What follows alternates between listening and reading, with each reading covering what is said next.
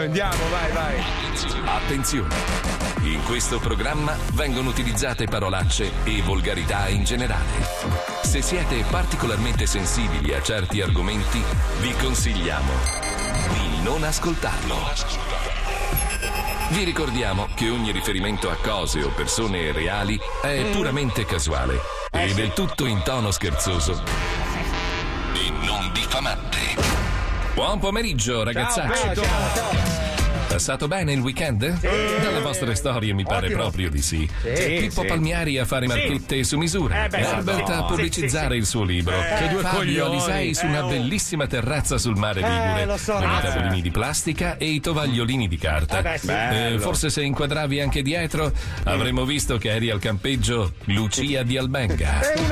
Il buon Paolo Nois invece è andato in mezzo al nulla per assaporare la cosa che gli piace di più, il suo lambrusco nero ghiacciato.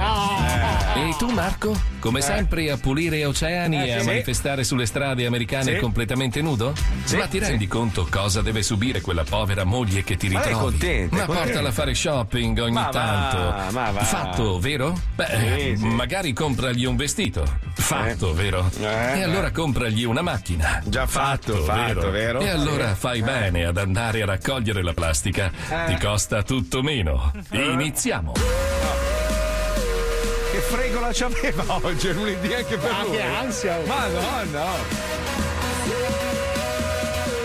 Sono lo spazzino dei mari di Miami, zio! Dai che spacchiamo!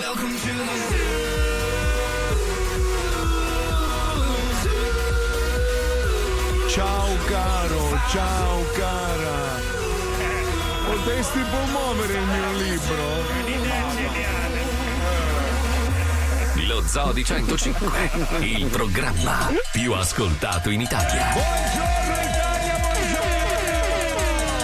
buongiorno! Buon lunedì, buongiorno a tutti, benvenuti, buongiorno, anzi, buongiorno caro o buongiorno cara. Sì, Marco ha fatto un solo video da mandare sia uomini che donne. Grazie che tu mi hai risposto, quella merda di The Rock non mi ha risposto. Ma che è una roba assurda, una roba. Ma anche la Diletta Leotta non ti ha cacato, no, che strano, no, vabbè, strano. A The Rock gliel'ho fatto in inglese, adesso non mi ricordo come si chiama. Ma The Rock è invidioso. Allora, intanto parta dal presupposto, maestro, che The Rock è pelato e ha questa faccia buffa. Tra l'altro io vorrei dire una roba, io lo amo perché lui è veramente un grande e tra l'altro si prevede che lui possa diventare il nuovo futuro presidente degli Stati Uniti nelle prossime elezioni.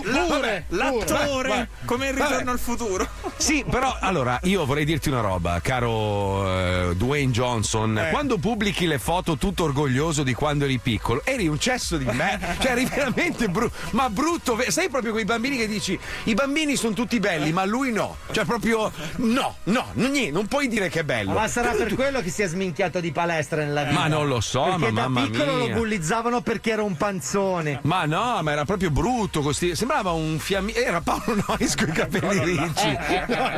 Mancava il point of referment. Hai visto?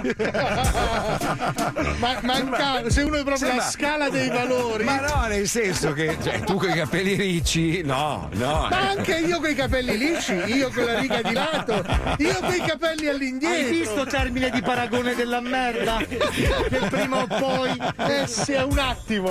Allora senti, costo politically correct, non si può più dire niente. Tu mi hai autorizzato e quindi io con te posso fare quello che voglio, no? Ho capito. Hai capito scala shit? Allora, se anche tu, se tu non fossi d'accordo, sai che a quel punto lì saremmo costretti a eliminarti dal gioco. E quindi accetti, giusto? Bravo, così mi piace. No, non è anche risposta. Mi suonava un po' come in posizione. Accettato termini e condizioni.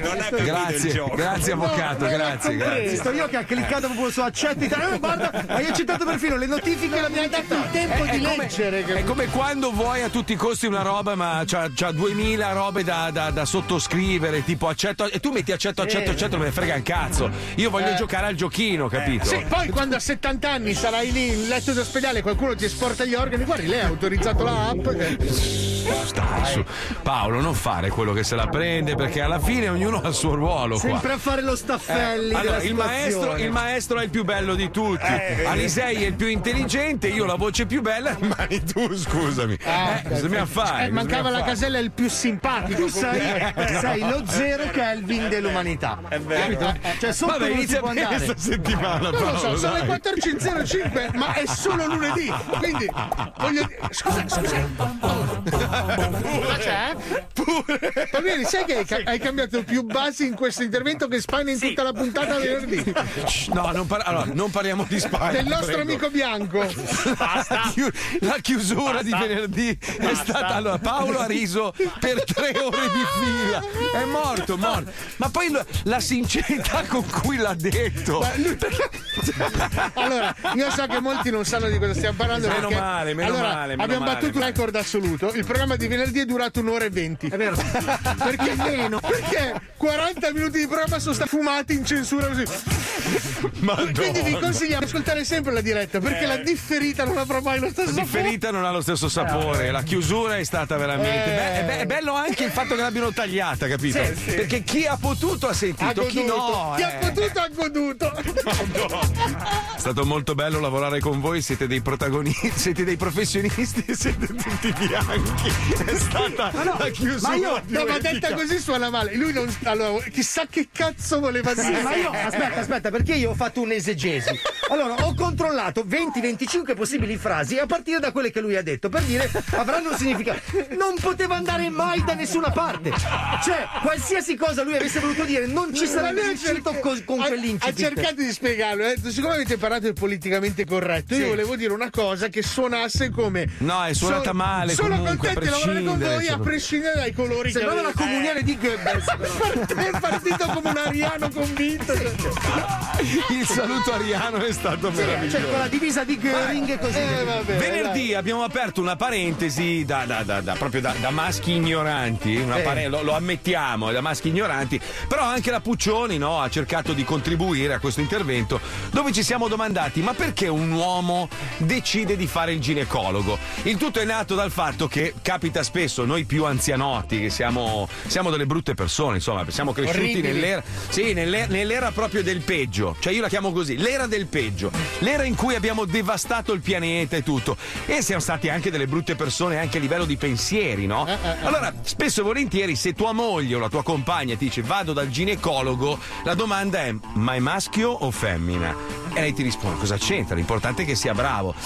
Però l'idea che il maschio gliela ravani un po'. No, è perché noi immaginiamo il ginecologo uomo come un essere mitologico con le mani a forma di cazzi. Ma noi ci immaginiamo queste dita molto grandi, capito? Tutti i ginecologi hanno le dita grandi, però.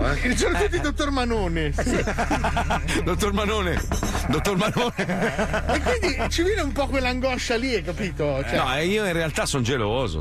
Mi dà fastidio, cioè comunque mi dico ma un dottore ha studiato, capito, ma è un essere umano, poi la sera si toglie il camice, è uno che magari nella vita è andato a mignotte, che ne sai. Però le vostre compagne vanno da sole. Sì. Io l'accompagno e sto lì a guardare. Allora, la mia va dal solo ma fa il video. Ho anche il kit da ginecologo, che è una lupara, è una coppola, è uno stuzzicadente che mastico mentre lui la guarda a 1 metro di distanza. Io non ce la farei mai, io diventerei pazzo, non ce la faccio, mi dà proprio fastidio. Ma poi quante volte va a settimana? No, perché? Una volta ogni 2 o 3 mesi. Una volta alla settimana va. Ma metto che ha dei problemini. Ho capito. Il primo problema sei tu, forse, credo. Con me. Ma può essere. Maestro, lei è geloso, per esempio? Lei urta la cosa? Onestamente, è una roba, è un sentimento. Ma io no, hai visto che comunque non è gelosa lei quando io mi vado a fare i massaggi dal mio amico. La mia amica Stefania Siung Ling. Ma Siung Ling le fa anche il finale allegro oppure no? Ma perché esiste un massaggio che senza finale allegro che ci vado a fare? Non ho capito. Ma scusi, io pure se vado dal fisioterapista che c'ho lo strappo al polpaccio per forza. Ma che fai, ti metti le mani addosso un'ora? Abbiamo provato a contattarlo venerdì, ma era impegnato in sala operatoria. Oggi invece si è reso disponibile l'uomo che noi amiamo di più al mondo, il professor Bini al telefono dello zoo. Ma buongiorno, buongiorno. Prof, mi scusi se... così, perché sono entrato nella maggior parte delle vostre mogli. Questo è il allora, intanto lei ha visto tutti i, diciamo, gli amennicoli maschili, ma anche quelle delle nostre compagne. Esatto. La domanda è questa. Anche Puccioni, che è storica. Come c'era la Puccioni? Ce lo può... me lo chiedono i friend da molti anni, ma mi sono reticente su questo lato. C'è il segreto professionale come col prete, no? Sì. Esattamente, esattamente. Dottor Bini, l'ho portata io in questa valle di lacrime, non so se mi perdonerà mai. Non la perdonerà mai, non la perdonerà mai. Posso fare un preambolo? Vorrei dire che il professor Bini è fica formante. Sì. In che senso? Cioè, nel senso che lui è un chirurgo che genera anche le vagine e i peni. Sì. Sì, faccio anche quelle cose lì. Senta, professor Bini, la domanda che volevamo farle, la prima, era: ma il fatto che lei sia maschio, no? E comunque lei è sposato, quindi a lei piacciono le femmine, cioè il fatto che lei sia, che non abbia scelto troppo, non ti allarghi troppo. No, non mi allargo proprio. No, quando lei visita, diciamo, una ragazza promettente, lei cioè, come agisce a livello mentale? C'è dentro dell'erotismo sempre, solo che quando uno è giovane sente degli strani movimenti bassi durante le visite, poi quando diventa vecchio non li sente più, non si ciuccia più le dita prima di farlo. Esattamente. Senza di essere diventato bravo, in realtà non è diventato bravo, è che le cose funzionano con stimoli più forti. Quindi c'è uno stimolo comunque. C'è l'erotismo. Uno dei motivi, per esempio, in cui le ginecologhe donne sono molto più violente dei ginecologi maschi è perché si proteggono dal lesbismo. Voi che pensate, vado dalla ginecologa femmina, ma dovete pensare che anche in quella relazione lì, quando un'altra donna entra nel corpo di un'altra donna, c'è comunque una relazione di carattere erotico, insomma, per cui la ginecologa si protegge molto facendo delle cose molto secche, fredde, così, ginocchiate, prende pugni in figone, scosse elettriche. Esatto, se torna la moglie con un occhio nero è perché è stata una ginecologa. Per proteggerla dal lesbismo. Sì, poi ricordiamo che la vagina sembra un po' un occhio pestato, ma non è vero. Ma non è vero.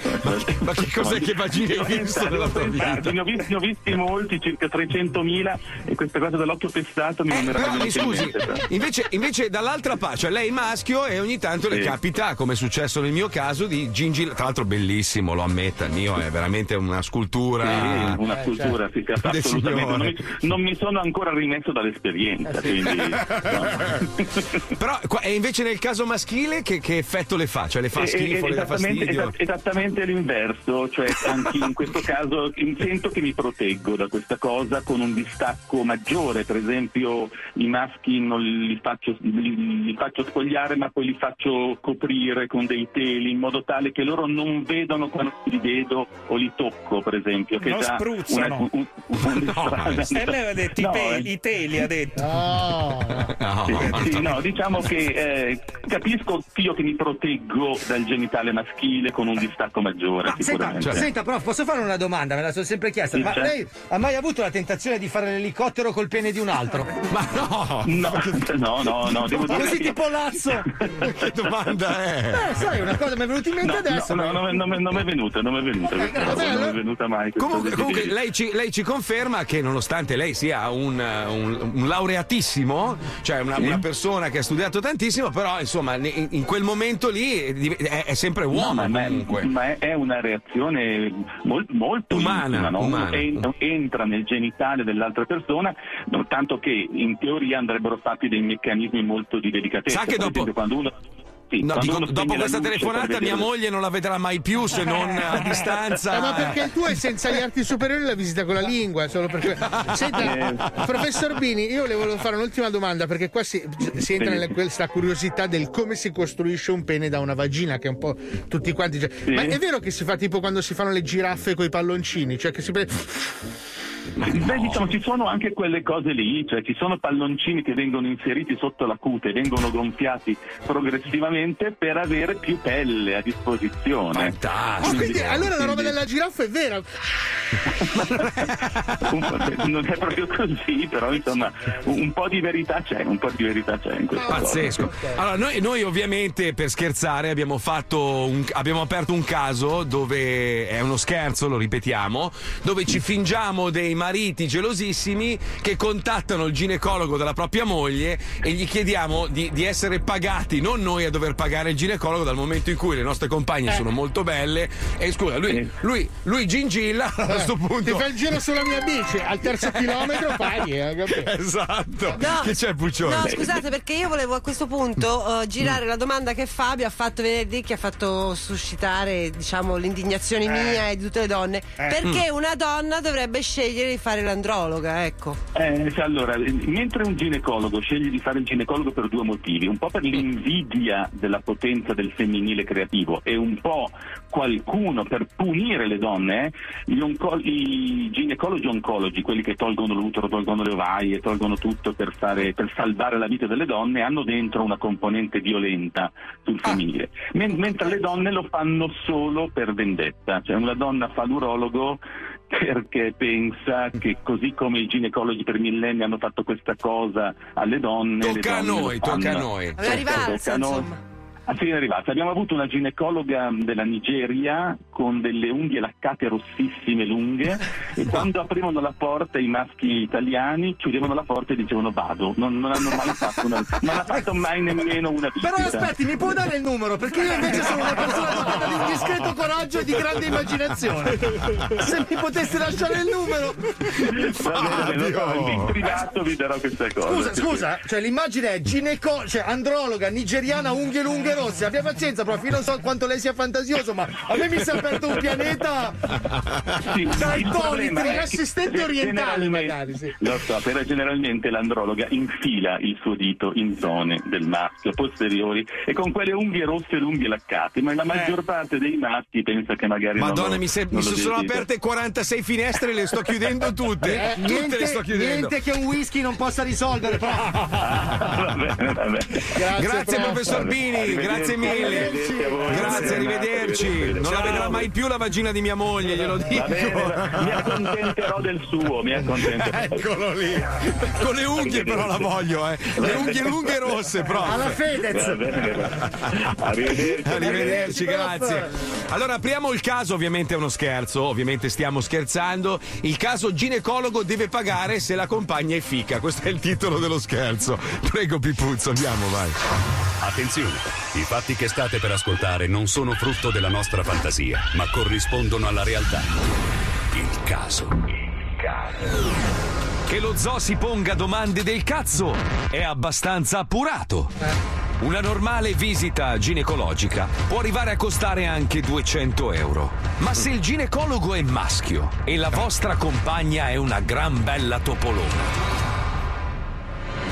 è giusto che la paziente paghi o il dottore per maneggiare la vulva della promettente signorina? Abbiamo provato a contattare dei ginecologi in giro per l'Italia e porgli questa domanda.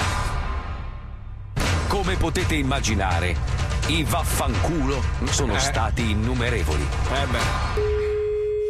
Pronto?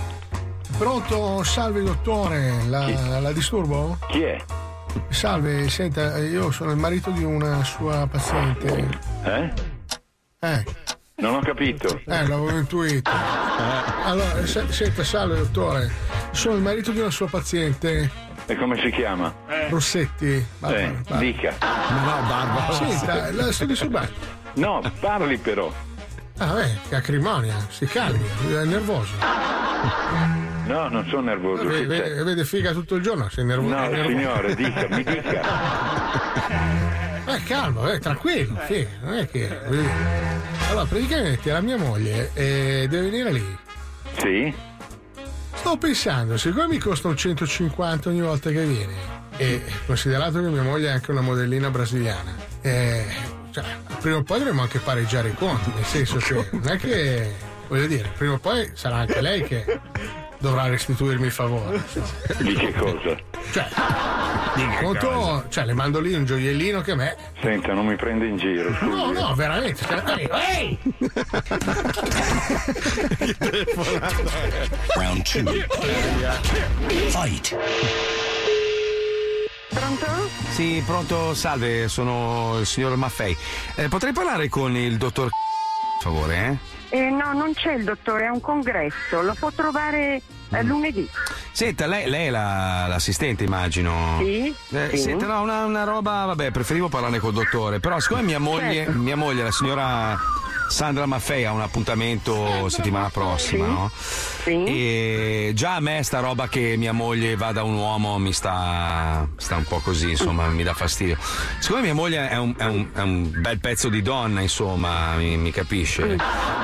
No, volevo discutere un attimo col dottore, perché cioè mi sembra assurdo che io debba pagare per far sì che il dottore inserisca le dita nella patata di mia moglie, capisci?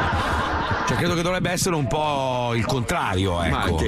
Se può magari lasciare una nota al dottore, se mi può magari ricontattare quando rientra. Ma, scusi se la interrompo, ma il dottore non mette il dito nella patata perché gli piace a lui. È lei che viene dal dottore. No, capito. Se a lei non va bene il dottore, chieda a qualcun altro. No, che sia una donna possibilmente. È quello che dico a mia moglie ogni volta, dice no, ma lui è bravo, lui è bravo. Ma certo che è bravo, vengono da tutta Italia, vengono anche da Parigi, da Londra, da lei. Ho capito, ma mi sa che lei la scelta. Mi sa che c'ha il dito magico, capito? Perché mia moglie torna a casa sempre col sorriso. Ma non credo che torni col sorriso perché gli ha messo il dito nella patata. Vabbè, comunque lei non lo so, mi sembra uno che vive fuori dal mondo. Scusi, a lei piacerebbe se che ne so io, l'andrologo fosse donna e maneggia l'uccello suo marito, mi scusi. Io non ho problemi, per me basta che sia una persona competente che sappia fare il suo lavoro, che sia uomo o donna non mi interessa. Sarà d'accordo con me che alla fine è un essere umano, quando si vede lì il fighino. Ma che vuol dire, scusi, non è che perché è un essere umano deve lei ha idea di cosa vede il dottore, altro che sua moglie. Sacco di fica. Sarà anche bella, ma lei non ha idea di che donne che arrivano lì cosa fa? Le porta tutti a letto, non credo. No, non discriminiamo adesso. Oltretutto ha una bellissima moglie, perché come vede. Vede, appunto. Comunque, ascolti, chiami il dottore lunedì. Sì, così, sentirà lui cosa le dice. E capiamo un po' come. Adesso io ho delle pazienti con bambini. Va bene, la ringrazio. Le lascio una nota al gingillamento della moglie, va minga bene. Va bene, d'accordo. Arrivederci. Che grande cretinata. Adesso pensiero suo. Che grande cretinata. Final round. Ecco. Fight. Eccolo. Pronto? Sì. Ehi, dottor, salve. Disturbo? È impegnato con le mani in pasta? Che parla? Scusi, per fare un'analogia. Sono Brambilla, salve. Quasi estinto come cognome. Come stai? Cognome. Come stai? Tutto bene, allora. Figa, non ti vedo più sulle piste, cazzo. È una vita. Senti, allora ti è arrivata la modellina? Guardato giù la modellina per fargli l'esame, diciamo, il tagliando completo alla figliola. No, non mi è arrivato niente. Ha tomato giù una strappa di 1,90 m, svedese, Inga.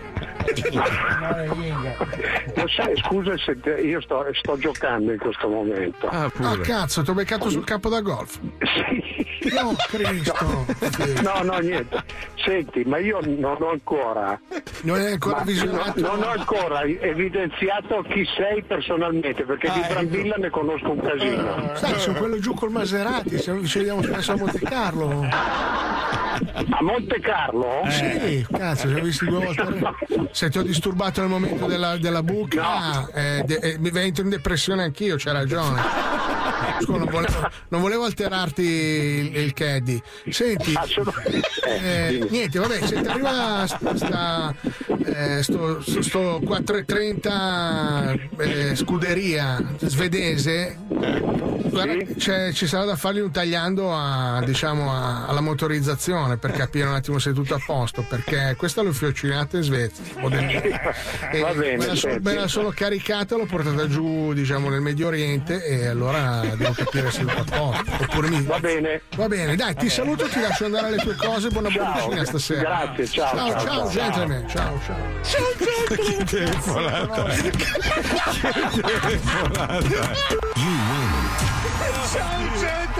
Ciao gentlemen. Cazzo, era gente che era sul campo da golf che sono 6 bambini al mondo, li conosce tutti. Lui. Ma è figa, no, perché i Brambilla ne conosco tanti. Ne conosco un po'. Io sono una riserva. Oh, ma Master, viste le sue dimensioni, lei va dal ginecologo, immagino, giusto? No, o vai da Toys R Us. No, allora io ho avuto una brutta esperienza. Dark Planet. Perché quando sono andato la prima volta da lì che ho perso la mia innocenza, no? Che non riuscivo più a guardarmi. L'ano, certo. La seconda volta ci sono riandato. Hai parlato dell'induento, del vino. E ho detto: una boccia. E gli ho detto: scusi, dottore, mica mi rifà quella cosa del dito. E lui mi ha fatto: guardi che non mi diverto mica a guardarlo. Non è divertente anche capito, per loro. E poi ci siamo messi insieme 3 mesi. Cortina. 3 mesi mi ha portato in giro. Però io basta. Oddio, sto male. La storia è troppo dolorosa. Beh, ci credo. Arrivano i messaggi dei mariti gelosi. Mazzoli, sono d'accordo con te, devono pagare loro. Poi dopo la dichiarazione di Bini, che è un professorone proprio, vedi, alla fine è un essere umano. Cioè, diciamo che il ragionamento da troglodita che hai fatto venerdì ha un senso. Ha un senso. Grazie. Comunque, allora, visto che stiamo vivendo un periodo difficile, soprattutto per chi fa il nostro lavoro, abbiamo provato a immaginare una versione politicamente corretta di Biancaneve, certo. Perché giustamente abbiamo paura, sai, in sto periodo qua ogni cosa che dici può venir pesata, valutata male. Allora abbiamo detto: analizziamo Biancaneve, visto che è diventato un meme, ne hanno parlato tutti, ovviamente. È una coglionata, cioè una tizia veramente ha sollevato il problema, qualcuno ha colto il suo post e l'ha trasformato in un caso. Non è veramente successa sta roba, non è che la Disney sta pensando di rifare Biancaneve, perché sarebbe veramente la più grande puttanata del mondo. Ci hanno giocato sopra, però abbiamo voluto immaginare una Biancaneve politicamente corretta. Sentiamola negli audiolibri. Lo Zoo di 105 presenta. Gli audiolibri, storie, fiabe, favole per arricchire le menti dei piccini. Oggi vi raccontiamo la favola Biancaneve politicamente corretta. Gli audiolibri. Questa è la storia di Biancaneve, politicamente corretta. Oh. C'era una volta una regina che ancora doveva scoprire il suo lato buono. Questa regina potenzialmente buona, ma al momento non troppo, aveva uno specchio parlante, perché anche gli specchi hanno diritto ad esprimersi. Un giorno, la regina, che aveva bisogno di un supporto psicologico per superare le proprie insicurezze, delle quali non ci facciamo certo gioco, andò davanti allo specchio parlante e gli chiese: specchio, specchio delle mie brame, chi è la più bella del reame? Io non giudico le donne in base all'aspetto esteriore, rispose lo specchio. Le qualità che reputo più importanti sono l'indipendenza, la forza morale, la sensibilità d'animo, l'apertura mentale e la sincerità intellettuale. Al che la regina, aprendosi a nuovi modi di intendere la femminilità, riformulò la domanda: specchio, specchio delle mie brame, chi è la più indipendente, moralmente forte, sensibile, mentalmente aperta e intellettualmente sincera del reame? Come maschio senza colore occidentale, non posso arrogarmi il diritto di ergermi a giudice di tali sfuggevoli qualità, soprattutto per quanto riguarda un genere e una specie a cui non appartengo, rispose lo specchio. Pesante lo specchio. Però. Hai rotto il cazzo, urlò la regina. Spinta da una rabbia che, se compresa ed elaborata, avrebbe potuto lasciare spazio all'amore. Se non mi dai un nome, giuro che ti prendo a martellate. Calma, ok, ti do un nome, disse lo specchio, vivendo un trauma da non sottovalutare. Biancaneve è Biancaneve, la più bla bla bla del reame. La regina, che non aveva avuto un buon rapporto col padre, e di ciò non gliene facciamo certo una colpa, fu presa dall'invidia. Certo. Con una magia, avvelenò una mela e la fece recapitare a Biancaneve. Sì. Al tempo, l'ignara Biancaneve viveva nel bosco, insieme a 7 minatori, la cui crescita si era arrestata intorno al 1,10 m, per cause genetiche, senza che però qualcuno ne avesse mai fatto motivo di scherno o di discriminazione. Ricevuta la mela, Biancaneve, che era una vegana convinta, la addentò con gusto, e cadde immediatamente in un sonno profondo, dal quale poteva essere risvegliata solo grazie al bacio di un principe azzurro. E guarda che culo, un principe azzurro passò di lì proprio in quell'istante. Ecco. Per un momento, il principe azzurro fu tentato di baciarla. Ma senza il consenso di Biancaneve, sì, questa sarebbe stata una violenza. Sì. Così il principe azzurro rinunciò a baciarla e se ne andò. Quando tornarono dalla miniera, i 7 minatori di statura ridotta, vedendo Biancaneve in quello stato, decisero di rinunciare all'accanimento terapeutico. Così, seguendo le volontà precedentemente messe per iscritto dalla stessa Biancaneve nel pieno delle sue facoltà fisiche e mentali, la ragazza venne lasciata morire, e i suoi organi espiantati e donati a 7 pazienti in attesa di donatore, che vissero così per sempre, felici e contenti. Fine. Che tristezza. Però è così. Avete ascoltato gli audiolibri dello Zoo di 105. Gli audiolibri. Alla prossima puntata. Grazie, grazie. Fa la piega, però siete d'accordo, cari detrattori, cari incazzosi, che non sta in piedi, cioè una così era, sembrava un film di Puccino. Forse anche peggio. Lo Zoo si ferma giusto il tempo per permettere a Fabio Alisei di spalmarsi abbondante crema dopo sole sul viso ostionato. A dopo. 105 Zoo. E con Mazzoli e Paolo Nois, Palmieri Wender, Fabio Alisei. Sei preso bene con Radio 105, dalle 2 alle 4 con lo Zoo. I pomeriggi con Radio 105, dalle 2 alle 4 c'è lo Zoo.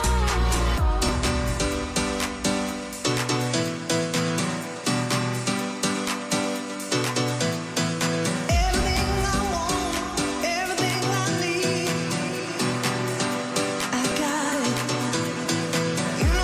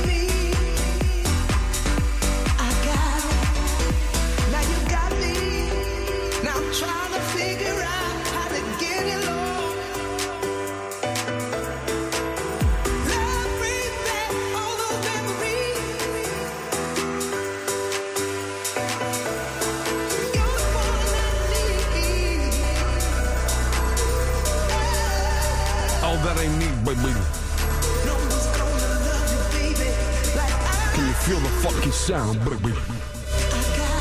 Baby. Basta, oh, hai rotto il cazzo. Tutto uguale. Mi passi il mio Tamagotchi, scusa. Adesso abbiamo aperto troppe parentesi perché troppe persone si fanno domande. Per esempio, uno ritiene che allora andrebbe rivista anche la storia raccontata del nostro caro Gesù, perché per esempio secondo i racconti Maria era minorenne e rimase incinta di un angelo che era maggiorenne, quindi una roba un po' da rivedere. Ma poi per esempio all'autostrada, al casello, sai quando paghi c'è la voce sì. Perché ci deve lavorare la donna dentro a quel cosino che ti dice sono 50. Tra l'altro se registrassimo tutte le reazioni delle persone sarebbe brutta da sentire. Tranne però a Riccione c'è la voce maschile di Linus che ti dice benvenuto a Riccione, bla bla bla. Merda, si dice benvenuto merda.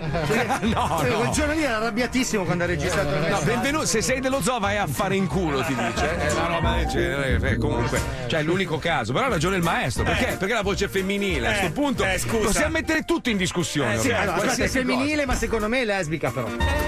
Poi scusami, perché deve essere un maschio a condurre lo zoo? Non può essere la Puccioni. Puccioni, conduci tu, io sei maschio quella... fino a un certo punto. Esatto. Allora, quando devo parlare io, Pippo, io alzo la mano e mi metti quell'effettino di merda che lo odio tantissimo. Io non so condurre, Marco, ti ringrazio. No, è inutile, se vuoi affondare un programma fallo pure, ma io non so condurre. Addirittura. Beh, parliamo invece di un mondo che stiamo affondando comunque, a parte il politically correct, purtroppo anche il mondo degli influencer ha un lato oscuro e riguarda gli influencer dei clan della camorra che hanno dei numeri impressionanti, però rispecchiano la realtà. Allora, sono belli comunque, nel senso, bisogna dargliene atto. Sono persone dal punto di vista estetico sono attraenti. Aspetta, fammi capire perché questa mi era sfuggita. Cioè noi abbiamo veramente nel panorama degli influencer anche quelli che sono gli influencer della mafia. Della camorra, certo. Sì. No, questa tizia che si chiama Rita De Crescenzo che ha oltre mezzo milione di follower. Che rispettiamo tantissimo. Assolutamente. E circa 25 milioni di like. 25 milioni di like. Dopo che ha pubblicato questo video dove viene fermata dalla polizia municipale per un controllo e lei li pigliava per il culo e faceva balletti e robe varie. Ha avuto un successo della Madonna. Di sicuro non è un personaggio molto positivo. Nel 2017 fu arrestata insieme a una decina di esponenti del clan Elia, credo si chiami. Le indagini documentarono diversi episodi di spaccio di stupefacenti, robe varie. E comunque lei c'ha un sacco di ne ha più di me. Scusa, non è che puoi discriminare il camorrista. Cioè. Ho capito. Nel senso, il camorrista chi si guarda? Quello che fa le scarpe. Cioè, anche il camorrista c'ha bisogno del suo punto di riferimento.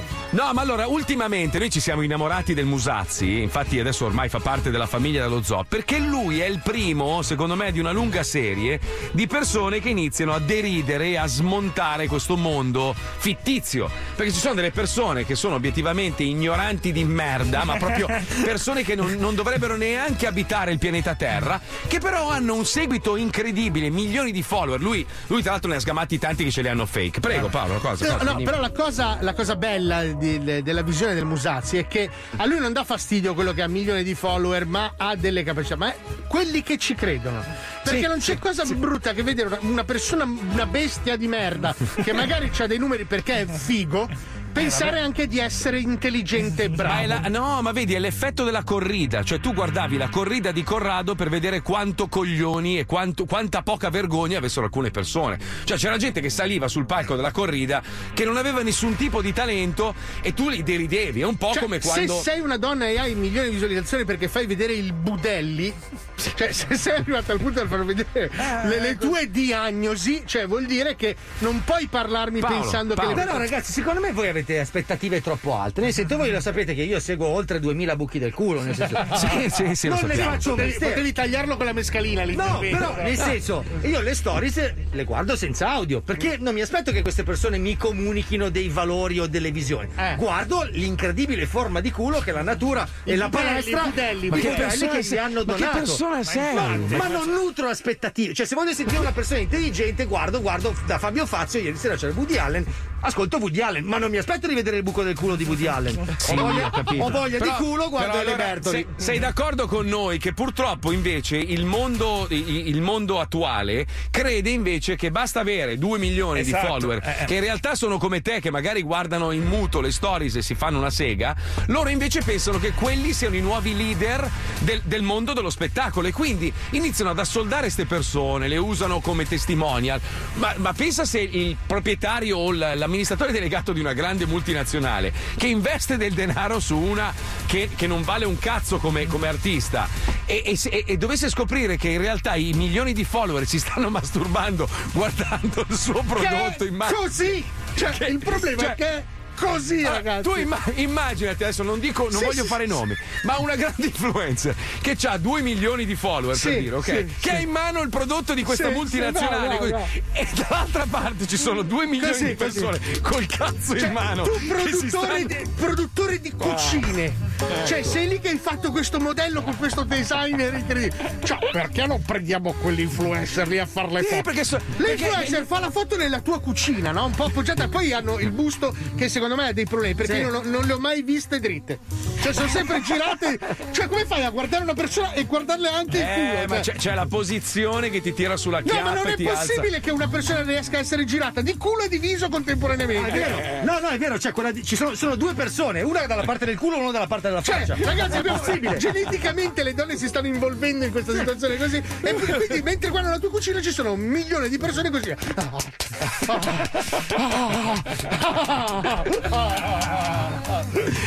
Ma è una roba allucinante. Volevo dire questa cosa per quanto riguarda l'influencer marketing. In realtà c'è un riscontro immediato, cioè il grande investitore vede 1 milione che magari di pugnetari, esatto, però vede anche quanto il proprio prodotto ha. Ma dubito fortemente. Vede quante se ne fanno. Allora ti spiego il meccanismo. Allora tu, per esempio, che sei una donna intelligente, cara Letizia, grazie. Allora se tu non segui quelle persone e tu invece sei il cliente tipo che comprerebbe quella cucina, quindi probabilmente chi segue quei 2 milioni che seguono, dubito che vadano a comprare la cucina perché quella lì col bel culo gliela sta facendo vedere.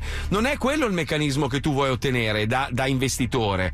È lì l'errore è quello, che una come te, che è quella che potenzialmente potrebbe comprarsi la cucina che il tizio vorrebbe pubblicizzare attraverso la tizia, in realtà non la va a guardare, non la vede neanche, non la va a comprare. Lui sta praticamente colpendo 2 milioni di pugnetari. Però ragazzi, abbiamo messo i culi su qualsiasi cosa, anche sui giornali di macchine, ho capito, su tutto cinghiale, su acquista farmaci, ci sono comunque sempre i culi. Il top è quando l'influencer fa propaganda alle creme per il viso e ci sono 98% uomini sul profilo.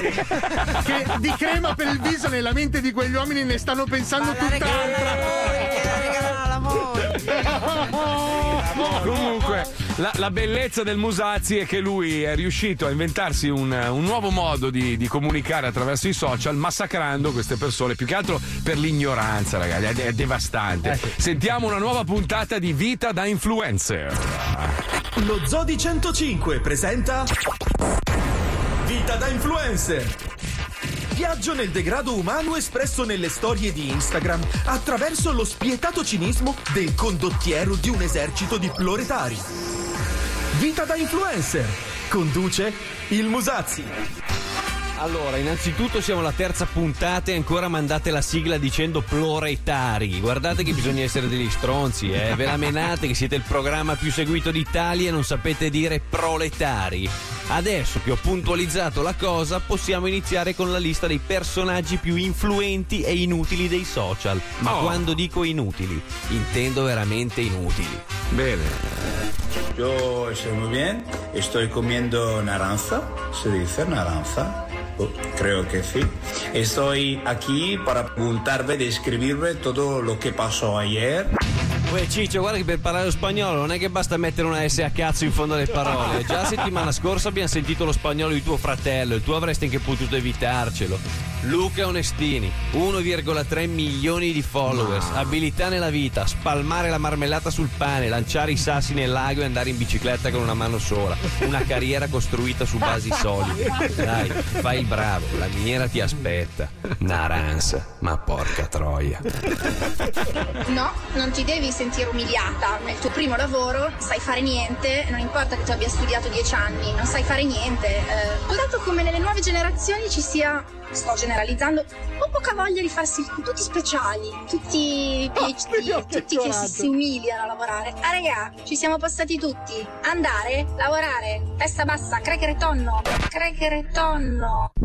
Sì, vabbè, ho capito, ma c'è modo e modo di dire le cose. Non è che puoi dire a una persona in questo modo che non sa fare un cazzo. Poi con questa voce da saccente che in confronto faresti risultare simpatica anche la signora Rottermeier, che poi con te io alzo le mani. Non sono minimamente riuscito a individuare chi tu sia, ma una perla del genere non poteva passare inosservata. E per rispondere alla tua affermazione finale sul fatto che i giovani di oggi non abbiano voglia di farsi il culo, ti rispondo dicendoti che se gli esempi che hanno da seguire siete voi, è normale che questi non si toglieranno mai la paglia dal culo. Siete voi i primi a non fare un cazzo e mostrare una vita splendida che non esiste, ma presto questa era finirà.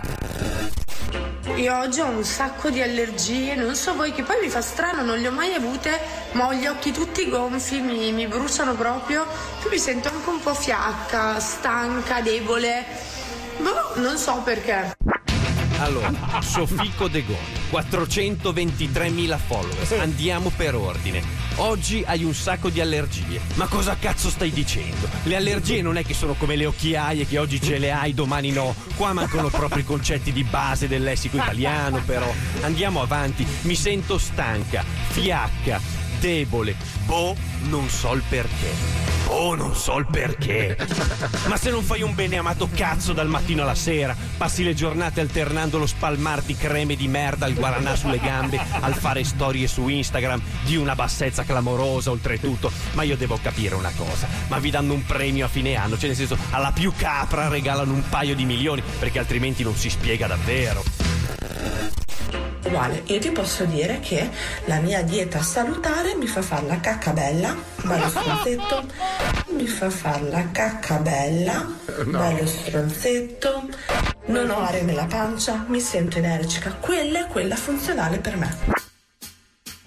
Adesso, guardami negli occhi, guardami cazzo, perché nutri questo intrinseco bisogno di decantare al mondo quanto sia bella la tua merda?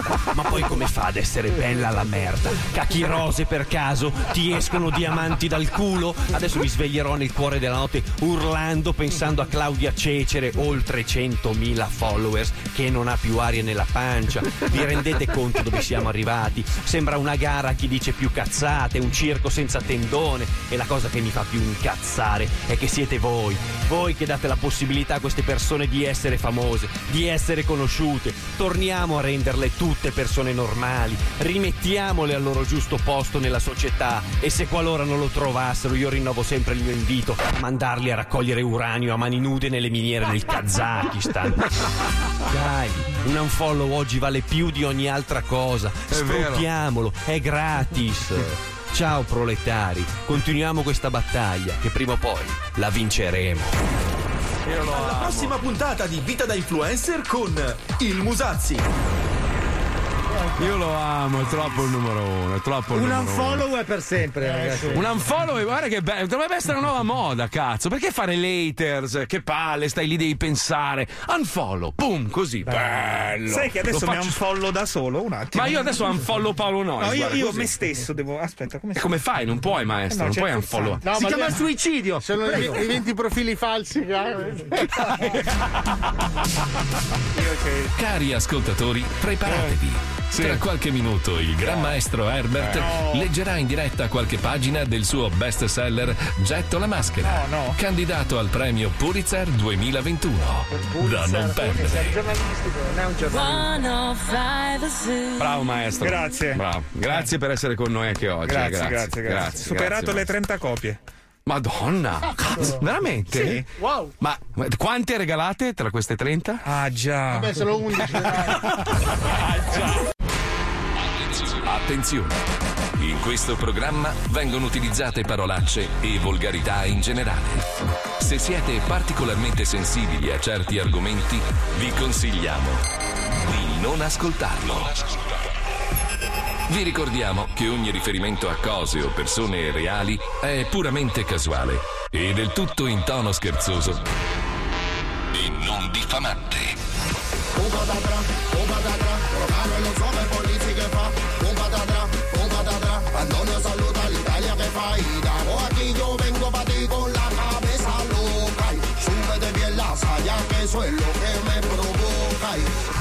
mangiando lo zoo, fuggendo cibo e lo zoo, toccano DJ che zoo, polizzi genio che zoo, tutta l'Italia è uno solo, la la la la la la la la la la la la.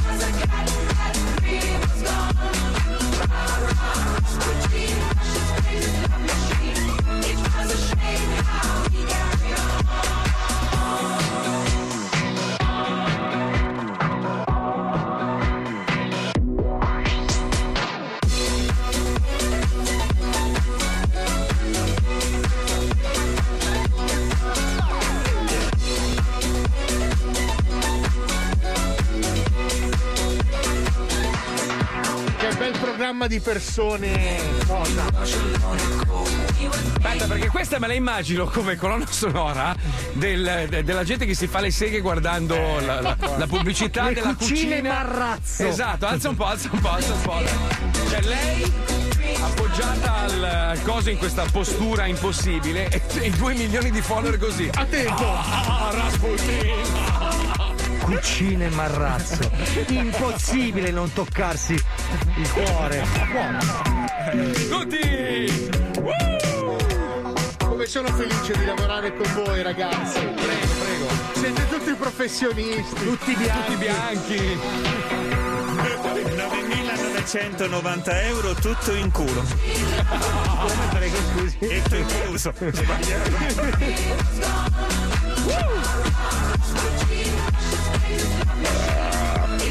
Mi fate fare i complimenti a quel pazzo furioso di Elon Musk. Non so se avete visto la puntata di Saturday Night Live l'altra sera dove conduceva lui.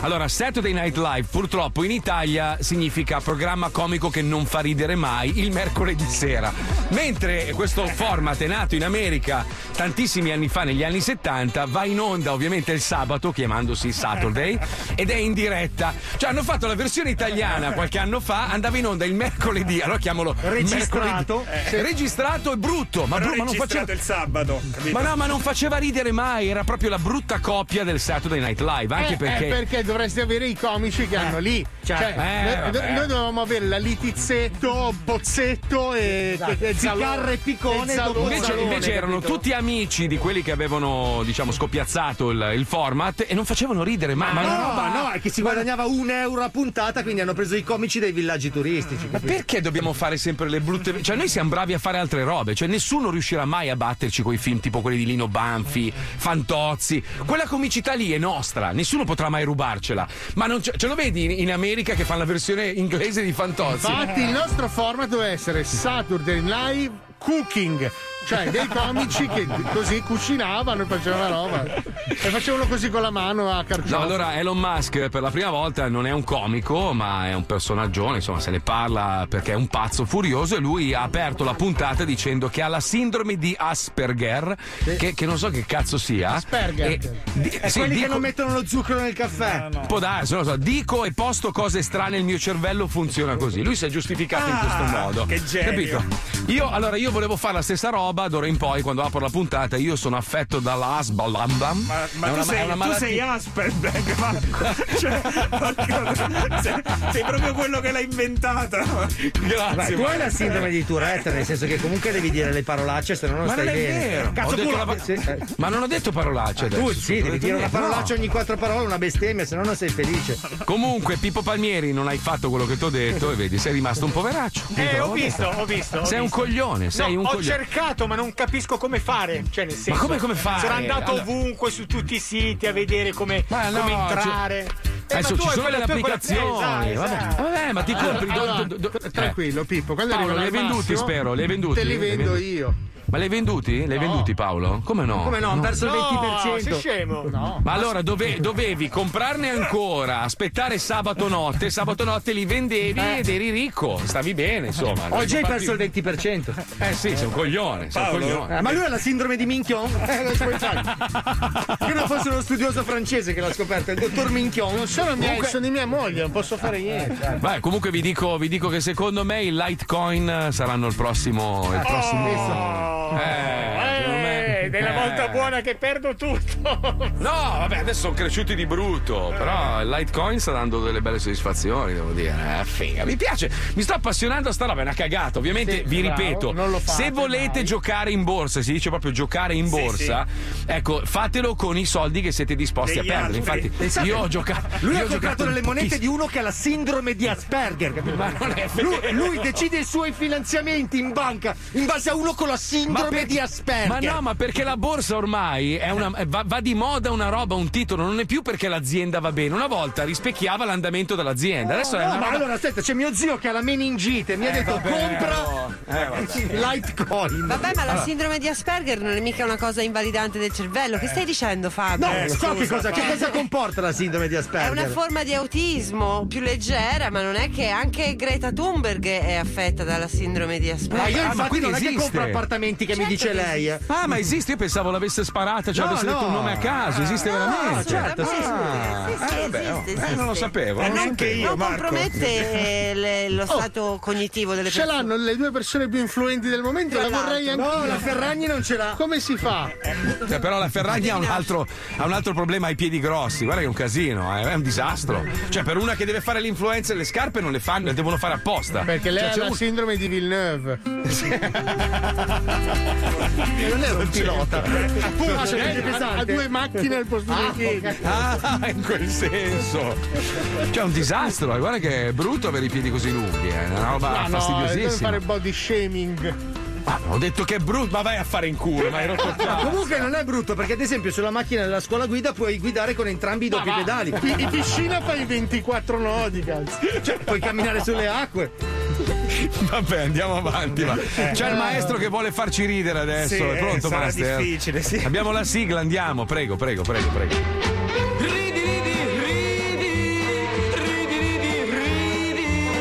il sole ormai non muore più. Cosa ci regala oggi, Max? Il telegiornale. Posso abbassare la mascherina solo per il telegiornale? È una gag che ha rotto il cazzo. Ho fatto Schweiner. Cosa ho fatto? Schweiner. È una sindrome anche quella? No. Sì, tra l'altro c'ho fuori il naso, quindi non so. Vabbè, scusa, ma potrà fare quello che vuole, no? No. Come no? Cioè, ma poi mi vedo in ufficio senza mascherina e in onda con la mascherina. Esatto. Che senso ha? Scusa. Per evitare il droplet. Vado? Il droplet, ma vai a cagare. Vai. È sparito da giorni Giovanni Spada, pescivendolo tra i più conosciuti in città, fuori dalla pescheria, però ci sono ancora tanti suoi clienti perché sulla saracinesca c'è un foglio con scritto "Torno subito".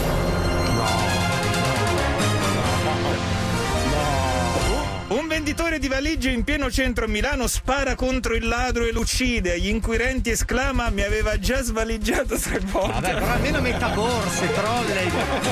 Cambi la parola. Frase shock di Lady Gaga, la cantante amante degli animali, ha esclamato: forse aspetto un figlio dal mio gorilla. Anna Chiara. Ma il gorilla non ti sei sorpreso. Con 1000 scatole di profilattici nel portabagagli della sua auto, l'uomo si difende. In questo periodo tanti cazzi. che bravo, che bravo. Accusato di molestie sugli animali, un allevatore di galline americano, sorpreso mentre baciava una gallina. L'uomo si difende, stava male, le ho fatto la respirazione bocca a becco. No, bocca a becco. Se bocca a becco non la c'è. Veneto. Aspetta.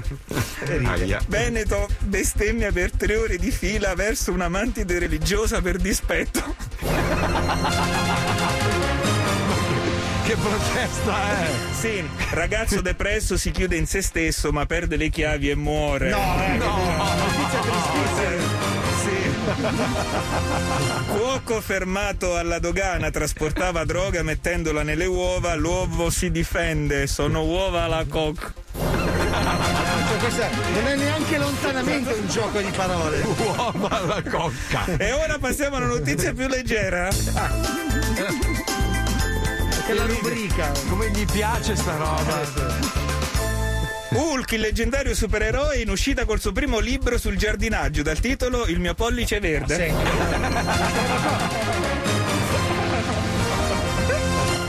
Finito? Sì, no. Purtroppo sì. Ma sai che io farei 2 ore di puntata così, maestro? Sì, anch'io starei a casa quel giorno lì. È bellissimo, è bellissimo. Paolo Sbadiglia, però. Uno ha scritto spero non lo paghiate. Cioè, ti rendi conto? Grazie, ti rendi ma a me conto, non mi interessano i soldi.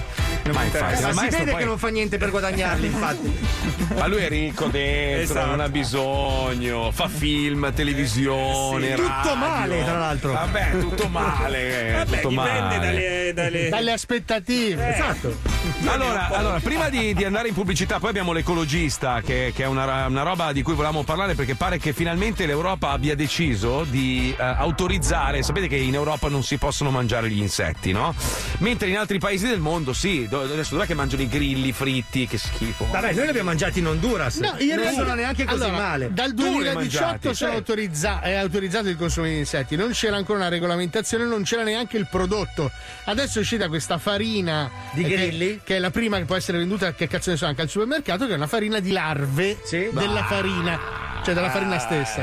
Beh, ma scusa, immaginati la rivoluzione dal punto di vista nutrizionale proteico, sì di una farina che invece di contenere carboidrati contiene proteine, solo una roba geniale. Sì. Cioè tu ti fai il panino col panino, non hai bisogno di farlo imbottito. No, non è una battuta. No, ho capito. Mangi il pane come fosse pane prosciutto. E poi lo so, però non siamo abituati, credo. È una questione di cultura alimentare, cioè l'idea di mangiarsi ma sì, ma infatti. Allora è un po' come quando mangiavo la carne, no? La bistecca la dissoci dall'animale, perché cresci così, cioè per te quello è un pezzo di carne, è buona, fine, non l'associ all'animale. Poi dopo, quando associ il fatto che quella bistecca proviene dalla mucca, e lì ti guarda che ci sono i vegetariani, quelli veri, quelli che non hanno mai assaggiato la carne, quando passano davanti al bancone della carne gli viene da vomitare perché sentono proprio l'odore della putrescina, che è questa sostanza che fa putrefare la carne, quindi è una roba proprio a me fanno piangere i cavolfiori, non riesco a io sento il dolore del cavolfiore, sento il cavoldolore. Cosa? È un dolore del cavolo, non so come mai c'è questa connessione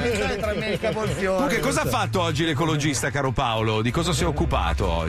Io pensavo che vi fosse una scheda iniziale della Puccioni. Vabbè, allora se non c'è voglia di fare un cazzo, allora lo devo spiegare io. Vabbè, allora spieghiamolo. Appunto, lo stavamo dicendo adesso. Il discorso è che in Europa si comincia a consumare sempre di più gli insetti come forma di alternativa proteica, perché in un futuro, quindi entro il 2050, saremo così tanti che gli allevamenti di bovini non potranno sicuramente essere abbastanza per nutrirci tutti. Quindi si dovrà optare per delle farm molto più piccole dove si allevano i lombrichi. Io sono fan, ve lo dico, del missile cinese. Io spero ne sparino tanti altri e che cadano tutti, così almeno, perché secondo me la sovrappopolazione sarà veramente un disastro atomico per la Terra. Vabbè. Dobbiamo cambiare alimentazione. No, ma vedi che iniziano tutti a parlare di Marte. Adesso il Politecnico di Milano ha scoperto un modo di trasformare la sabbia su Marte in acqua. Secondo me c'è un progetto in ballo, quell'altro per pazzo lì di bovini. No, non lo so, è che secondo me hai presente il film 2012, no? Dove a un certo punto arriva la mega onda anomala, dove c'è il presidente italiano che decide di rimanere col suo popolo, che tutti hanno riso in sala. Quella frase è stata meravigliosa, perché poi ai tempi era Berlusconi, che sicuramente era il primo a partire con la nave. Vabbè, no, io non vengo con voi, rimango qua a morire col mio popolo. Comunque c'era fica nel popolo, io me lo ricordo. Vabbè, ma durava poco. E cosa succede? Si salvano alcuni su queste navi gigantesche costruite dai cinesi, eccetera Secondo me non ce la stanno raccontando tutta, ma secondo me si stanno attrezzando per levarsi dai coglioni prima che succeda il patatrac. Però, oh, sono teorie, eh. Tanto non sono teorie, sono bacianate! Ma no, non sono neanche teorie! Sono baccianate! Scusa, di che anno era quel film? 2012. Ah, ok. Sì. Perché? No, chiedevo. Si chiamava 2012, ma... Hanno fatto nel 2011, credo, o 2010 forse. Okay. Perché i Maya dicevano che il mondo sarebbe finito nel 2012, quindi credo 2010. Sì, ci hanno fatto vivere con l'ansia almeno 2 anni. Sì, che poi in realtà è successo veramente, cioè il mondo che conoscevamo noi è finito, adesso il mondo è in mano agli influencer, vabbè, vanno. Guarda, adesso vado a farmi un pacchetto di grilli io, ragazzi, cosa sentiamo? Sentiamo l'ecologista, allora, andiamo tra 30 secondi. Che palle che sei oggi.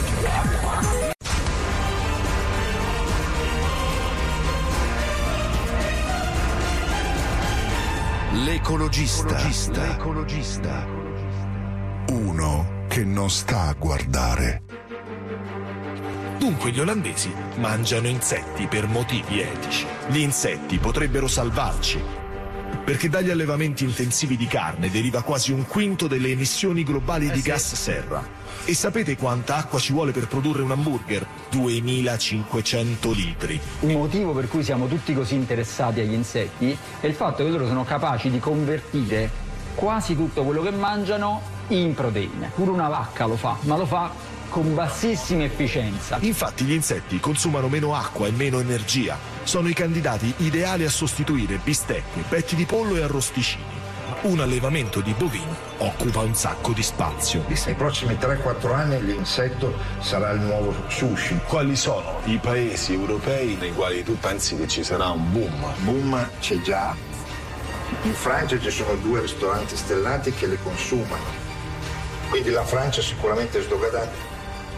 La Svizzera la diamo per sdoganata, il Belgio è sdoganato, l'Olanda assolutamente sì. Insomma, gli insetti stanno entrando nelle diete di tutta Europa. Dal 1° gennaio si potranno mangiare anche in Italia. Ma siamo pronti? Che schifo! Adesso sono incuriosito, voglio mangiare insetti. Vado su TripAdvisor. Allora... questo ristorante, piatto forte, insetti in insalata. Cazzo, a Milano è meglio così, chiamo subito. TripAdvisor non si sbaglia. Buongiorno Panino Stadino. Sì, salve, mi scusi, voi fate anche asporto? Sì.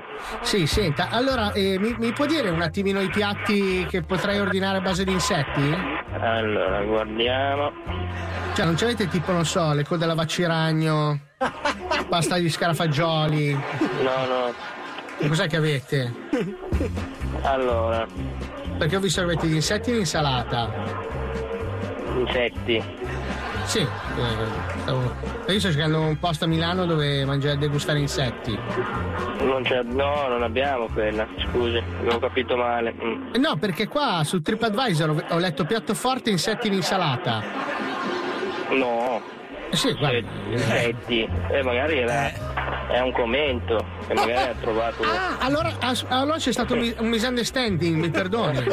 Cioè io ho letto insetti. Quella che ho letto. Ah, piatto forte, insetti in insalata, pensavo che siccome da un mese a questa parte è possibile degustare la farina di insetti, pensavo che voi forniste già questo servizio. No, gli insetti no. Per l'amor del cielo. Allora a questo punto le consiglio di inserirlo direttamente in menù, avete già la pubblicità. Insetti, dici? Eh sì, perché adesso c'è la farina di grilli che è a base proteica, è una roba fenomenale. Infatti io ho la collina in bocca perché stavo leggendo che sto cercando chi faccia le code alla vacciragno oppure i dolci tipo gli scarabignè che sono a base di farina di scarafaggio. Non ne so dire, ma una cosa. No, guarda che non la sto prendendo in giro, è una roba vera, eh. Cioè, sì. Noi non facciamo. Non so. Però visto che avete questa pubblicità forte su. Adesso vediamo un'occhiata, magari non so. Allora correggete, perché sennò chiunque vuole degustare insetti vi chiama subito. va bene. Cioè piatto forte, insetti in insalata, proprio uno un attimo, capito? Va bene. Oh, poi se magari trova un po' di scarafaggi in giro, vuole farci un'insalatona, io vengo a prenderla, se vuole lascio il numero. Va bene. Cioè, penso che la preparazione sia più o meno come, non so, le gambere, cioè come il gamberone. Non so, sì. Basta lavarlo. Ma non l'abbiamo mai fatto. No, guarda, cioè, basta googolare. Guardiamo, sì, guardiamo su Google, vediamo. Google. Va bene, non grazie. So prego. Salve, salve. Ci mancherebbe. Gentilissimo. E figa, allora, cioè, si vede che c'è ancora confusione. L'unica soluzione che ho è chiamare qualcuno che notoriamente, probabilmente, vedi, lo zozzone, mica. Se non c'è gli insetti lo zozzone. No. Lo zozzone, buongiorno. Salve, lei lo zozzone? Mi dica. Sì, no, allora, salve, io sono l'ecologista. Siccome voi fate anche asporto? A porta via, sì. Sì, no, perché le spiego. Allora, io non so com'è il vostro menù, però immaginate, siccome vi chiamate zozzone, che è il posto giusto. Sto cercando dei piatti a base di insetti, larve, scarafaggi, latte, formiche, vermi. No, metà queste cose non le trovi. Eh no, perché ho pensato, siccome voi vi chiamate lo zozzone, cioè un posto più infame di così non possa esserci. Perché faccio fatica a trovare un ristorante che serve insetti. Ti devo interrompere la telefonata che ho una cosa da fare. Non ho capito. Sei una persona, grazie. Credo che lei in bocca abbia qualcosa, non ho capito cosa ha detto. Ho detto che c'ho da fare. Ho capito, ma io voglio ordinare, cioè se non sono cliente. No, non ce l'ho quella roba. Ma cos'ha un accesso lei? Non riesco a capire. Pronto? Pronto, sporcaccione come zozzone. Non ho capito cosa ha detto prima, perché ha questa cosa in bocca e non capisco. Scusa, ma mi sembra che ha sbagliato l'uno e stai dicendo un sacco di stronzate, ok? Basta, questo telefono te lo scordi, perché se no io dico a lei e noi le formiche con quelle che dici non le facciamo, ok? Cerca un anteposto. Ma scusa, ma io non capisco un cazzo di quello che dice. Pronto? Porca troia, che cazzo ha detto? Vabbè, ho capito, dai, se vuoi provare gli insetti basta andare sul sicuro. Pronto, ogni io. Ecco, infatti. Senta, ce l'hai messo in bocca la grillona? Scusi, io non ho capito. No, stavo cercando scarafaggi, insetti, locuste, grilli, formiche. Scusi, non ho capito io. Immaginavo. Quando chiamare io l'estalante? Sì, appunto, siccome sto cercando un posto proprio. Sì, perché io non capisco, perché capo adesso non è ancora arrivo. Sì, ho capito. Senti. 20 minuti chiamare, va bene? Sì, ma gli scarafaggi ce li avete? Allora, siccome voglio mangiare la zugna, proprio la schifezza del pavimento, pronto? La zugna. L'ecologista. Ma perché la zugna? Non sta a guardare. Perché la zugna? Quanto sono avanti, è una vita che gli servono, cazzo. Adesso possono dichiararli. A proposito di animali, bravo Pippo. Mettiamo Martin Garrix adesso sulle mani, la canzone si chiama Animals.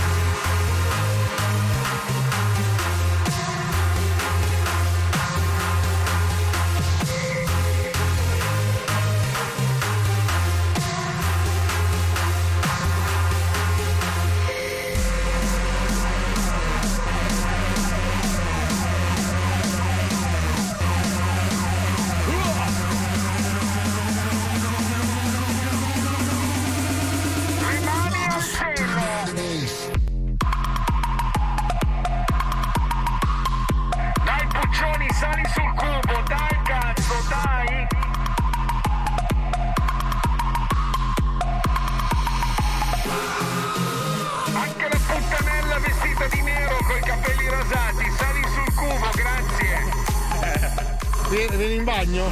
Dai, troietta gabber. Vieni in bagno? Di nuovo? Non vedi che gli occhi che c'ho? Dai, fate salire la puttanella vestita di nero, quella un po' sovrappeso, forza! Io ho un amico nella sicurezza, mi tiene alla porta, vieni. Se vengo io, vai, tu vai. Mi raccomando sopra il cartello. Devo fare la cacca. Sì. Allora, uno ci ha scritto, guardate un po', Roberto Flore, credo si chiami, chef sardo esperto su come cucinare gli insetti. Ho lavorato con lui, vi assicuro che può essere davvero una bomba. Ragazzi, quindi ci sono già. Allora, stamattina io ho aperto un mondo googolando. Ci sono tanti di quegli allevatori, tutti italiani che sono venuti ad andare all'estero a farlo come sempre. Però dicono ma scusami, se una mucca occupa tot spazio per produrre le proteine, non serve lo stesso spazio per gli insetti? No. Allora ragazzi, vi dico che stamattina sono più piccoli. C'è uno che produce 100 kg al giorno di grilli in un garage. Allora aspetta Marco, facciamo questa proporzione, ok? Allora, gli insetti si riproducono più o meno una volta alla settimana. Sì. O al massimo una volta ogni 2 settimane. Quindi tu con un insetto, ok, a parte il fatto che sono molti di più, ma fai moltissime generazioni in un anno. Certo, sì, mentre la mucca per fare il vitello ci vogliono tutti i mesi di gestazione, poi non è che lo puoi ammazzare subito, devi aspettare che cresca un po', anche la mucca campa 20 anni, cioè, quindi in ogni caso la mucca come essere vivente consuma molto più cibo perché campa anche molto più a lungo prima che tu la possa macellare. Mentre l'insetto dopo una settimana, al massimo un mese, è già completamente formato e quindi tra virgolette lo puoi già macellare, lo puoi consumare. E si ma tu mangeresti i grilli? Ma io i grilli quando siamo andati in Honduras li ho mangiati, le cavallette fritte, e sanno dell'olio in cui sono fritte. Ragazzi, fritte è buona pure a merda. Sì. No, questo è vero, questo è vero. Sì, ma ricordami che non veniamo a mangiare a casa tua però. Dicono che lo scorpione sappia un po' di formaggio. Non lo so, io ho assaggiato il sagittario. No ragazzi. Io il pesci e una bilancia, però è rimasto il ferretto incastrato un po' fastidioso. Io non ce la farei mai con i ragni non ce la farei. No, madonna, ce la posso fare. Però i ragni non sono insetti, esatto, i ragni non si mangiano. Cosa sono? Lo scarafaggio, che bello. Allora lo scarafaggio pare che invece abbia una carne sopraffina. Lo scarafaggio pare sappia di fungo. Lo scarafaggio è quello tra i più ambiti, perché come in tutti gli altri abiti della natura gli animali spazzini, quelli che si cibano di schifo, insomma di spazzatura, hanno un sapore della carne più buono, tipo che ne so, i cefali o le cozze. Il maiale.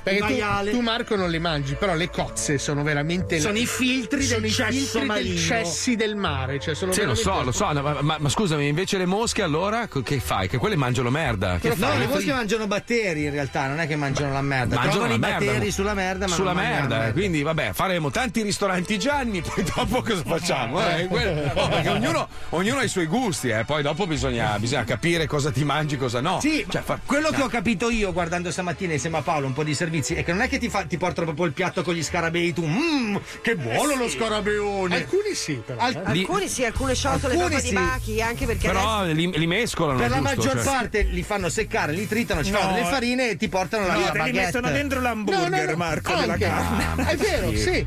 Però ho visto uno che preparava i bucatini con la farina di larve. Vabbè, ma la farina forse non la vedi, ma vedere la bestia lì, il mostro, l'affare puzzolente. Però quando mangi le cicale di mare, com'è che si chiamano? Com'è che le chiamate? Le cannocchie lì. Le cannocchie. La cannocchia alla fine è un insettone.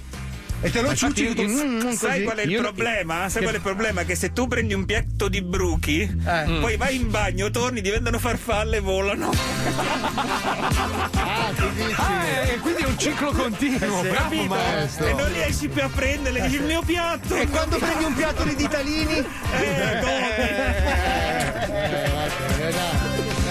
Vabbè, insomma, passiamo da scarafaggi a farfalle. Noi abbiamo delle bellissime farfalle qua in radio.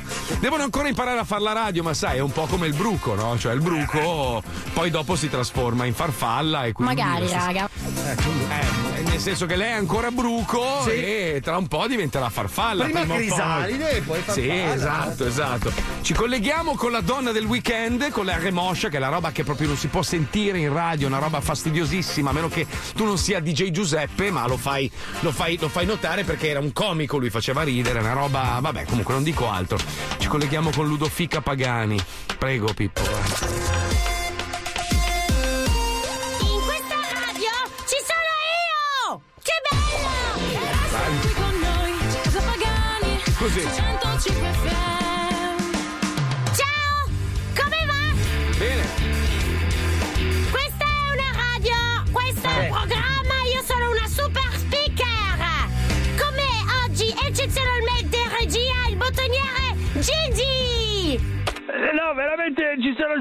sono nudo perché sono in punizione. Bene, grazie. Ma cosa?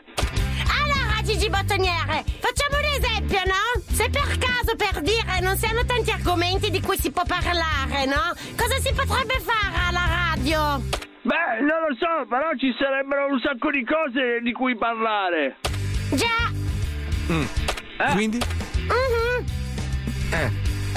Iniziamo con un disco? Bravo Gigi, questa è veramente un'ottima idea, strano che non ci sia arrivata prima. Allora, metti Fireworks di Purple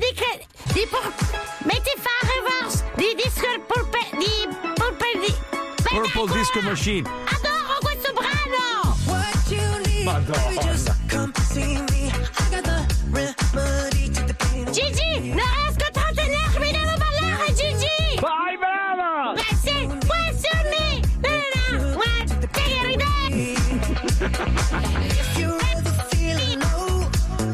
Ludo, allora adesso entriamo, gli si annunci il disco e poi lancia la pubblicità. Questa era Fireworks di Purple Disco Machine. Oggi praticamente parliamo di un sacco di roba e pubblicità, ciao ciao. Fino al 10 maggio. Saluto bene così. Non devi parlare. C'è questa robetta quadrata che va su e giù e va. Ci le premiarsi. Messaggio promozionale. Ci appoggia il telefono, ma dai. No. Ti chiedi l'incassa, vanno a ruba. Andiamo con la citazione. 1, 2, 3, go. Una figa. C'è la citazione, vai. 1, 2, 3, go. Ludo, ma perché non rispondi? Gigi, quando dai il via io parto, eh? E te l'ho fatto! 1, 2, 3, go! Ludo, ma perché non mi parli? Gigi, sono qua che aspetto, dammi il via e vado, così poi andiamo tutti a casa, è buono? Rifaccio, attenta, eh! Sì! 1, 2, 3, 4, go! Questo non mi dà il via. Ignorante. Chissà cosa aspetta. Ludo! Sai cos'è quella cosa rotonda e nera che non vedi dentro? Una caraffa? No, è un buco!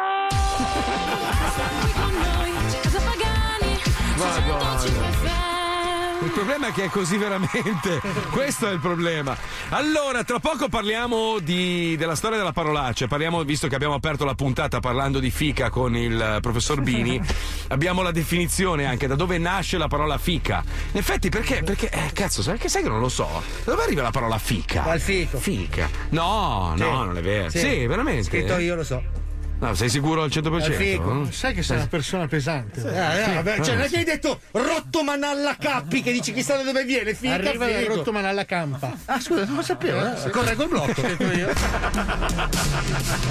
Lo zoo, in questo stacco pubblicitario, si distacca totalmente da ogni genere di tifoseria calcistica. Bravo. Oh, bravo. Visto che dopo l'Inter c'è solo il nulla. A dopo.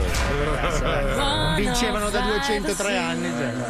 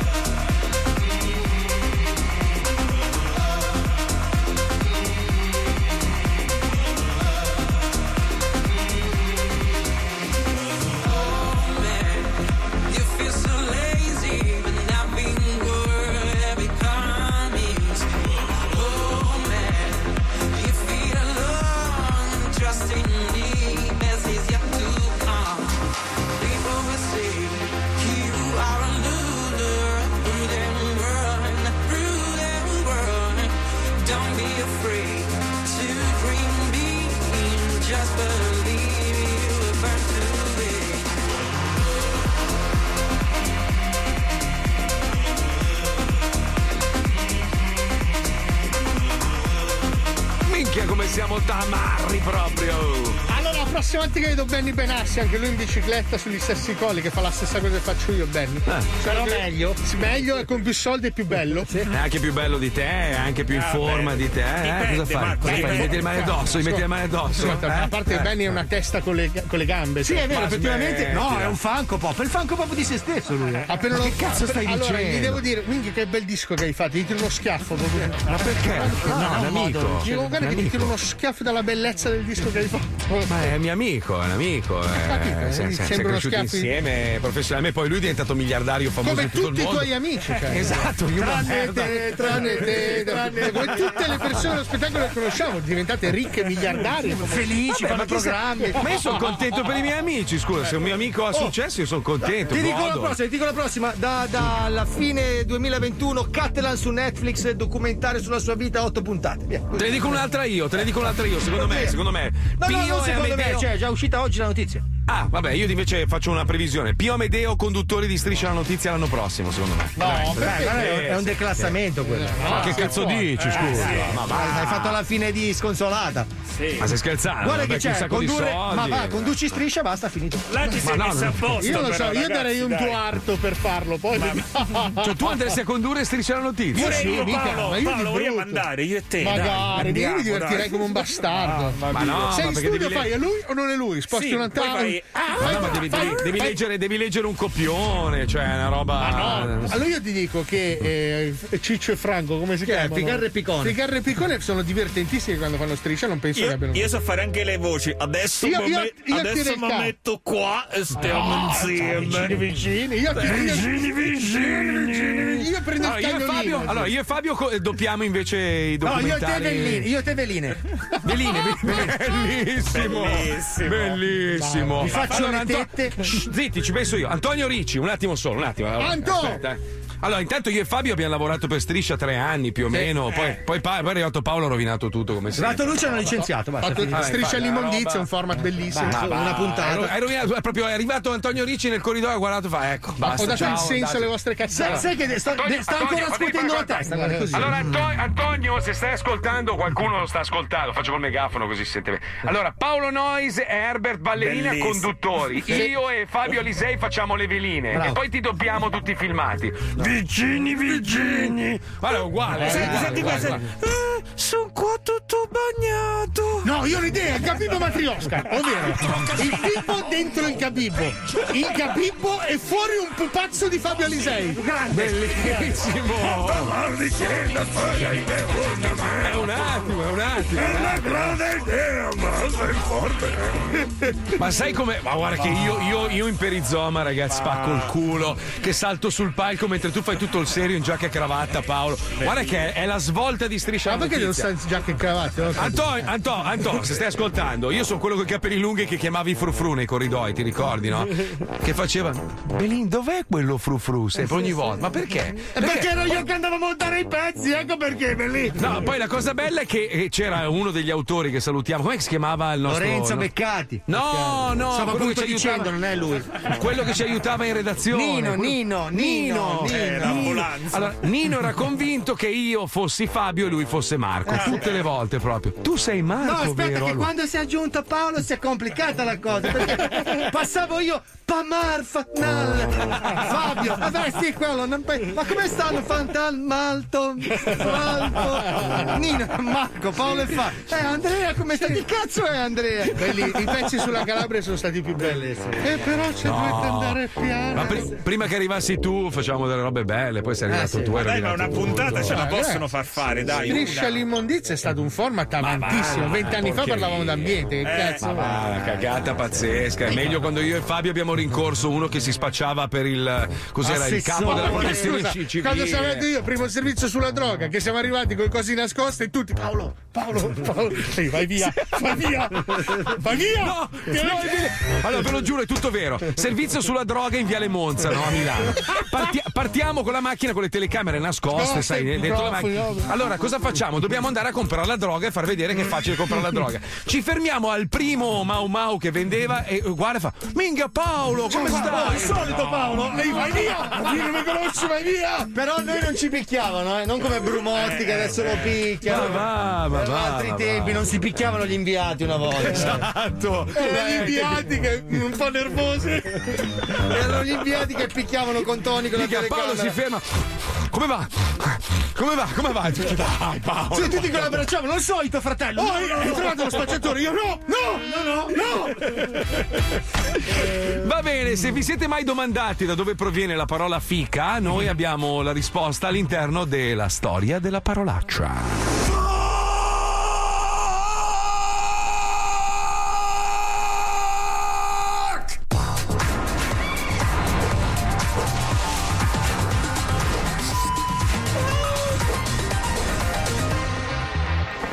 Barbiturici, sono Nicola Gabbia e mi sto lubrificando i genitali con una straordinaria glassa al balsamico per prepararmi ad una nuova puntata di Storia della Parolaccia. Oggi ci concentriamo sulle radici e le evoluzioni della parola che più di ogni altra viene utilizzata per etichettare l'agognato triangolo di pelo, la figa. Forza Euclide! Ti chiedono, tutti vogliono, ti chiedono, ti vogliono, ti chiedono, vogliono. Secondo l'autorevole parere dell'Accademia della Crusca, la parola figa o anche fica è un sostantivo atto a descrivere la parte vergognosa della femmina, derivante dalla somiglianza tra il frutto dell'albero del fico e la vagina umana, dolce, morbida, succosa e tutta da leccare. Per l'angolo salute e benessere, leccare la figa fa bene sia a lei perché c'è un orgasmo bellissimo, sia a lui perché i succhi della vagina, i succhi della patata sono ricchi di sali minerali, nutrienti, probiotici e calcio per i denti. L'analogia tra fica e fico non riguarda solo il gusto, ma anche, tenetevi forte, la Bibbia. Secondo alcune letture del Vecchio Testamento, infatti, il fico, e non la mela, sarebbe il frutto che Adamo colse dall'albero dell'Eden, con un chiaro riferimento alla scoperta della sessualità. È infatti con la foglia dello stesso albero che la coppia primigenia si coprirà le pudenda dopo l'incazzatura di Dio. Ormai quello che era fatto era fatto. Se lui si vergognava, poteva coprirsi con una foglia di fico. D'India! Nonostante la similitudine vegetale, la forma della fica non è sempre gradevole e soprattutto al primo sguardo può risultare traumatica. La visione della figa da vicino, la visione della figa da vicino, la visione della figa da vicino, la visione della figa. Ma una volta abituati alla sua strana conformazione, simile ad un occhio pesto, la figa o la fica diventa un'attrazione magnetica capace di far ruotare il mondo. Si dice infatti che... E tira più un pelo di... Scusate... Il potere della figa, infatti, è molto temuto dalle istituzioni religiose per la sua capacità di cambiare gli assetti geopolitici mondiali. Ecco perché è andato in crisi il Vaticano, perché se la Chiesa scopre la figa, sono rovinati! Lo stesso Dante, noto baciapile, ha chiaramente paura della fica e la paragona ad una maledizione da profondità infernali. Ritroviamo Vanni Fucci, questa figura orrida e con un suo blasfemo coraggio, ladro sacrilego, che qui fa ancora di peggio, cioè si rivela anche un blasfemo intemerato, fa le fiche, mostra le corna a Dio dicendogli: sì, le faccio proprio a te. In tempi più recenti, la fica è stata definita una malattia, un chiodo fisso, una metafora e persino una trappola. Non ci hanno capito bene, ragazzi, non fatevi incastrare, ci tendono delle trappole con la fica. Chiamiamola fica trappola, è sempre una trappola. Vi incastrano con la fica, ecco quello che fanno le signorine, ed è una vera trappola. Ma nonostante l'avanzata dei ricchioni, resta sempre comunque un articolo gettonatissimo. I like a cara e vecchia... Figa, sorry. Infine, le parole fica e figa possono essere usate per descrivere cose o persone belle, interessanti, nuove o cool, sia al femminile che al maschile.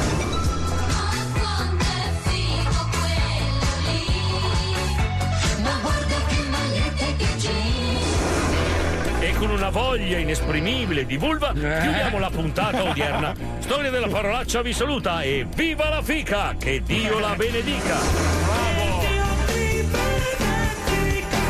Che fica!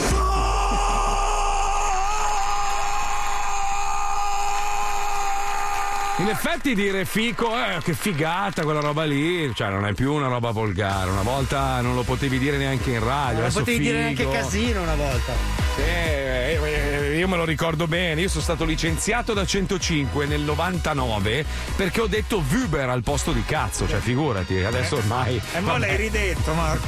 Lo so, adesso mi licenziano di nuovo. Ma ci pensi se mi manda la lettera di richiamo? Hai detto Vuber riferendoti all'amennicolo maschile, una roba vergognosa. No, noi siamo. Io sono orgoglioso di lavorare con tutti voi perché siete un programma di professionisti. Grazie, grazie. Siete tutti bravissimi. Grazie. E soprattutto siete tutti bianchi. Tutti bianchi. Quindi sono felice di lavorare con voi. Sarà il saluto di tutti gli anni di sempre.